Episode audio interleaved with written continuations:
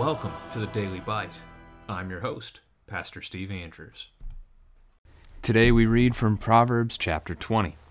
Wine is a mocker, strong drink a brawler, and whoever is led astray by it is not wise. The terror of a king is like the growling of a lion. Whoever provokes him to anger forfeits his life. It is an honor for a man to keep aloof from strife, but every fool will be quarreling. The sluggard does not plow in the autumn, he will seek at harvest and have nothing. The purpose in a man's heart is like deep water, but a man of understanding will draw it out. Many a man proclaims his own steadfast love, but a faithful man who can find? The righteous who walks in his integrity, blessed are his children from after him.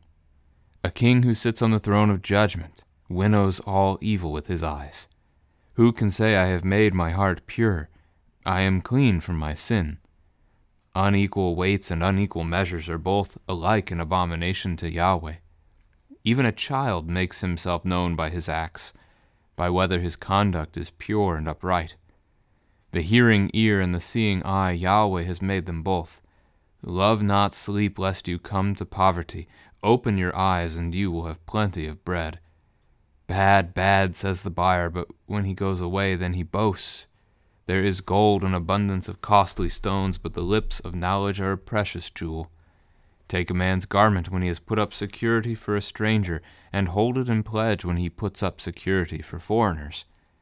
Bread gained by deceit is sweet to a man, but afterward his mouth will be full of gravel. Plans are established by counsel, by wise guidance, wage war. Whoever goes about slandering reveals secrets, therefore do not associate with a simple babbler. If one curses his father or his mother, his lamp will be put out in utter darkness. An inheritance gained hastily in the beginning will not be blessed in the end. Do not say, I will repay evil. Wait for Yahweh, and he will deliver you. Unequal weights are an abomination to Yahweh, and false scales are not good. A man's steps are from Yahweh. How then can man understand his way? It is a snare to say rashly, It is holy, and to reflect only after making vows. A wise king winnows the wicked and drives the wheel over them. The spirit of man is the lamp of Yahweh, searching all his innermost parts. Steadfast love and faithfulness preserve the king, and by steadfast love his throne is upheld. The glory of young men is their strength, but the splendor of old men is their gray hair. Blows that wound cleanse away evil, strokes make clean the innermost parts. This is the word of the Lord. Our text today actually has a lot more marketplace kind of conversation to it, and I say that to include farming as well. Just the general work occupation of man shows up several times in this text. We start out with the idea, however, about drunkenness. That wine ends up making fun of you if you've drank too much. Drinking strong alcohols are going to make you into trouble, they're going to get you into fights and problems. If you're led astray by alcohol, you're not wise. And that's a fair statement. It's easy to see. We can see easily in the world around us the problems that arise from alcohol. So if you if you give in to alcohol, unless you struggle with alcoholism, right, that's a different conversation. But in order to even start drinking, you have to have ignored the wisdom that would suggest that you don't. There is no reason to ever get drunk. When we get drunk, we give over, we cede control of our bodies to someone else. Not a question for little kids, but if you've got teenagers, who do you think takes control? When you're no longer in control of yourself. Because that's the thing, right? That's why teenagers like to get drunk. They, they like to lose control and just do random stuff. But who's directing the random that they do? It's not them, it's not God's word. It's either going to be the, the peers around them, so the world, one of the sources of our temptation. The sinful nature, our heart, that's another source of our temptation, or the devil himself.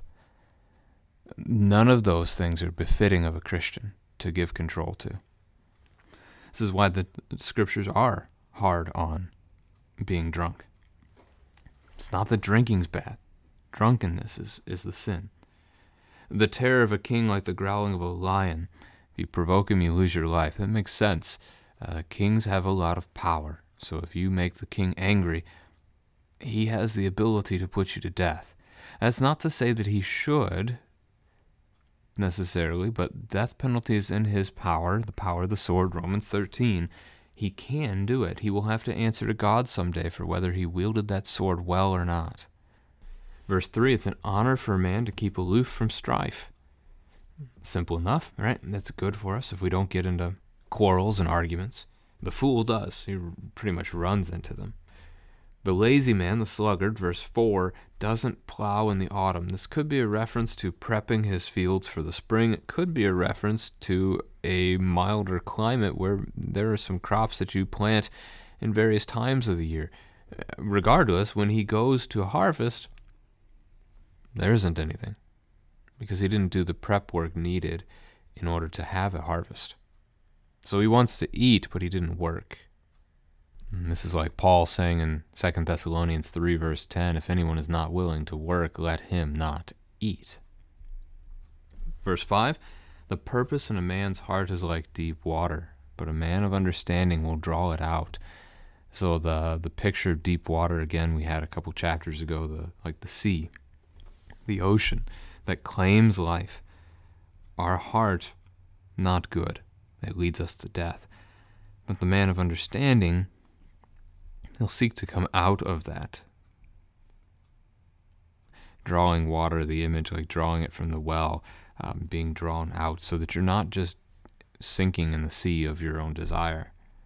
Verse 6 Many men proclaim their own steadfast love, faithfulness, loyalty, mercy, their love for self. There's so much of this in the world. I put love in quotes in my uh, notes here the world likes the word love. It loves the word love, and it uses it for all kinds of things. Love is love, after all.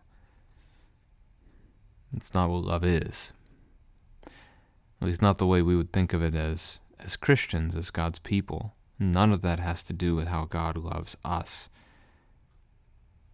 Anyway, man likes to claim love for himself, but a faithful man who can find.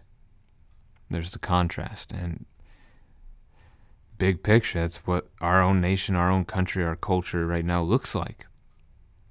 It's hard to look at the news and see faith. Part of why I don't look at the news. Anything I need to know, I can learn from my neighbor. Jesus speaks this way in Luke chapter 18, verse 8, asking when he returns, will he find faith on the earth? There's a rarity to faith the narrow road versus the highway that leads to destruction, the broad road. Verse 7 The righteous who walks in his integrity, so who stays in his faith, his children are blessed because they have this example to follow. They have received sound instruction. They've been taught the ways of the Lord by their Father. A king who sits on the throne of judgment winnows all evil with his eyes. A simple definition for winnow here would be separate. It's a again a, a harvest, a farming picture as the, the winnowing fork, like a pitchfork that you would take to your threshing floor, and you would use it to scoop the the grain and toss it up in the air, and the wind would separate out. Well, actually, really, the, the grain bouncing around is going to separate the the part that you want from the chaff the flaky skin, and the wind is going to blow that chaff away. So the king is using his eyes to winnow evil. He's separating the evil from the good by his discernment. He has the wisdom to do so, like Solomon asked God for in 1 Kings chapter 3. Verse 9 Who can say, I have made my heart pure, I am clean from sin? Truly none. No one of us can. This is a good family question, though. Who can say this? Can you say this? Can I say this? Can any of us say this? What makes us pure and clean of heart if it's not ourselves, if it's not our actions? And that's Christ. It's Jesus and his cross. He is the one who has cleansed us from our sin, washed us clean by his blood. As Revelation 6, they have washed their robes white in the blood of the Lamb. Our sins, like scarlet, will be made like wool, white as snow from Isaiah chapter 1. good pictures here. Unequal weights and measures are an abomination to Yahweh, so it's lying, to steal, to cheat, deceive your neighbor, so another marketplace picture. Even a child makes himself known by his acts, by whether his conduct is pure and upright. Hence, here, gen- children are also sinners. They also commit sin. They do things God has not given to do. And that's how we can look at a child and, and know them. We can know whether they are faithful or not. A lot of Christians deny that and say that we can't, that children aren't sinners, but that's not what the scriptures teach. There's no age of accountability to be had. The hearing ear and the seeing eye, Yahweh has made them both, so we get first article creation there, that God made all things. But also, remember these are common faith statements for Jesus. He who has ears to hear, let him hear. He who has eyes to see, let him see or they get reversed the other way as well. Those references in the Gospels are, are to faith, that it is faith that enables us to hear and see. And verse 13 is laziness in the contrast. So, love not sleep, you'll come to poverty. Uh, open your eyes, you'll have plenty of bread. So, the one who sleeps in doesn't work. But the one who who does get up in the morning, uh, they go to work and they have food. Verse 14 is back to the market and theft. Bad, bad, says the buyer, but when he goes away, he boasts. So when he's looking at the product in the market that he wants to buy, he talks it down. He speaks about it as though it's not good, it hasn't been done well, made well. Um, I'm not going to give you full price for it, but yeah, maybe I'll give you half price. And the seller, kind of feeling defeated and thinking maybe he won't be able to sell it to anybody because he's bought this lie, and he sells it to him for a cheaper price. The man wanted it anyway, but he just lied to his neighbor and stole from him. Not good. Care for one another. There is gold in abundance of costly stones, but the lips of knowledge are a precious jewel. So, what we speak, good words, are better than any money or, or gem in this world. Verse 16 gets into loans, that if your neighbor is going to put up security for a stranger or a foreigner, that is, you have got somebody strange among you, uh, an alien in your midst who is not one of you, and he can't help himself, so he's he wants a loan, but he can't even put up security for his loan in case he doesn't come through on his promise, his deal, his agreement. And so one of your own people does. The advice of Solomon here, the wisdom of Solomon, is take a pledge from your neighbor because you're not going to see that foreigner fulfill his duty. It's a pretty strong word. Uh, Deuteronomy 23, verses 19 to 20, uh, the section on interest, that we do not charge our brothers in the church in the kingdom of God interest but that we can charge interest of a foreigner. It's an Old Testament law, and it's a bit what we pick up on here in verse 16. Really, uh, the, the perspective of generosity is just give it to them, depending on what it is, and depending on what your neighbors need. Just be generous, give your neighbors what they need. 17. Bread gained by deceit is sweet to a man, so here's another theft picture, but afterward his mouth is full of gravel. So you could take that as the the bread, you know, you think of the crumbs of bread and they turn into stone in his mouth, not literally, but how it's going to come back upon him, the evil that he has done. In verse 18, plans are established by counsel, by wise guidance wage war. This is actually a caution verse that you don't just recklessly go to war, but you consider it, you ponder it.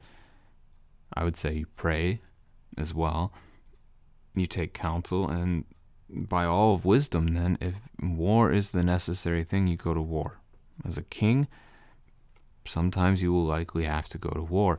This reminded me of Luke 14, verse 31, where Jesus, talking about the cost of discipleship, uses war as an illustration.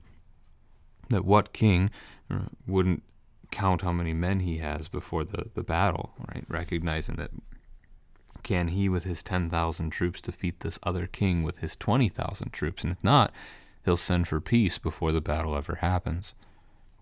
Verse 19 Whoever goes about slandering reveals secrets, therefore do not associate with a simple babbler, because if you do, they'll know all your secrets, and they'll babble them everywhere.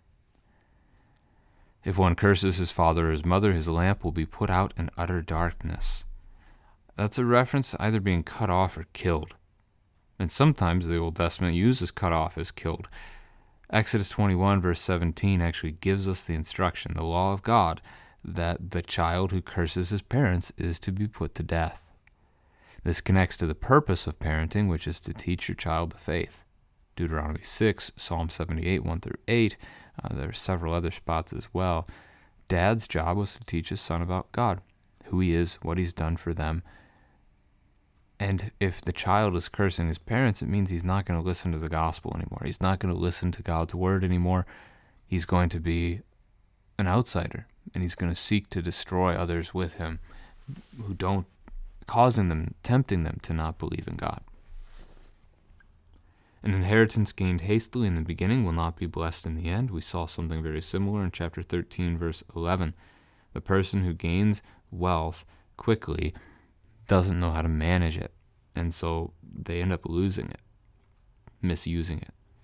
Do not say, I will repay evil. Wait for Yahweh, he will deliver you. This is Romans chapter 12, verse 19. That vengeance is not ours, vengeance belongs to the Lord. We are to love even our enemies and care for them, in hopes that they will see Christ's love in us and hear of Christ from us. And if they do, they're no longer our enemies. They're our brothers and sisters in Christ. If they don't, leave it to, ju- to the judge on the judgment day. Leave it to God, and he will handle it.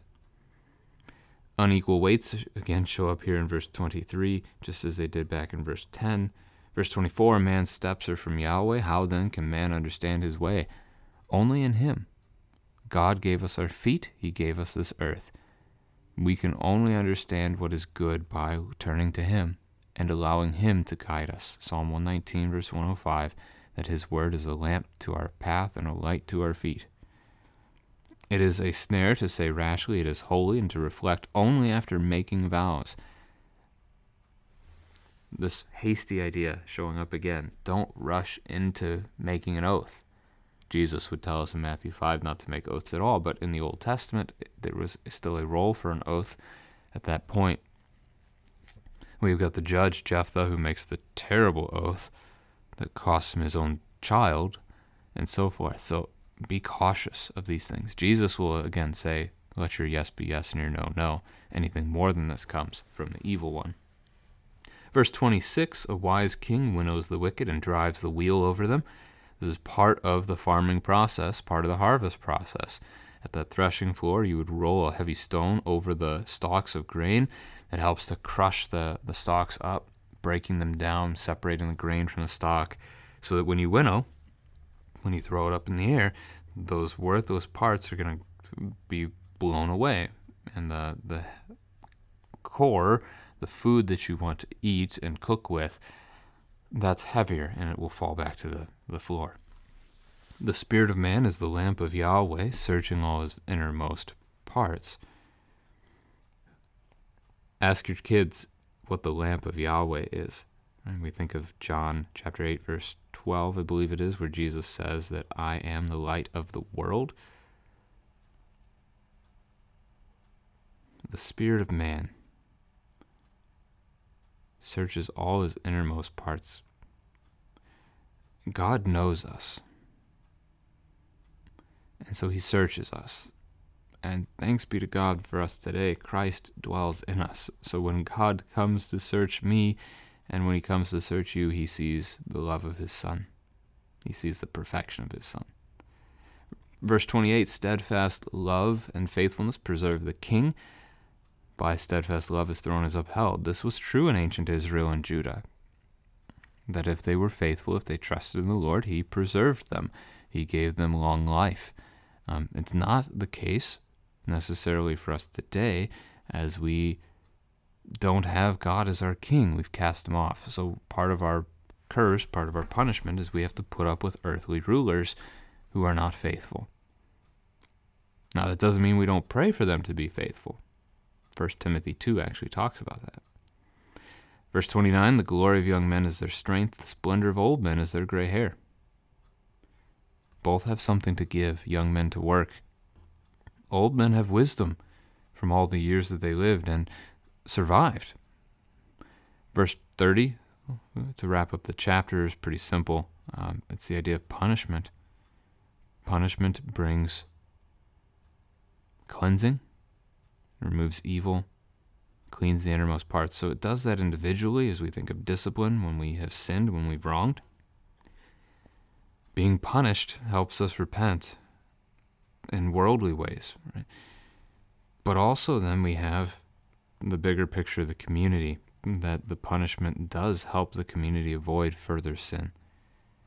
And there's examples of this in the Old Testament. So, like when when you've got the man Achan who who kept some of the the plunder when they had raided the city of Ai, and so the the battle didn't go well for the people afterwards.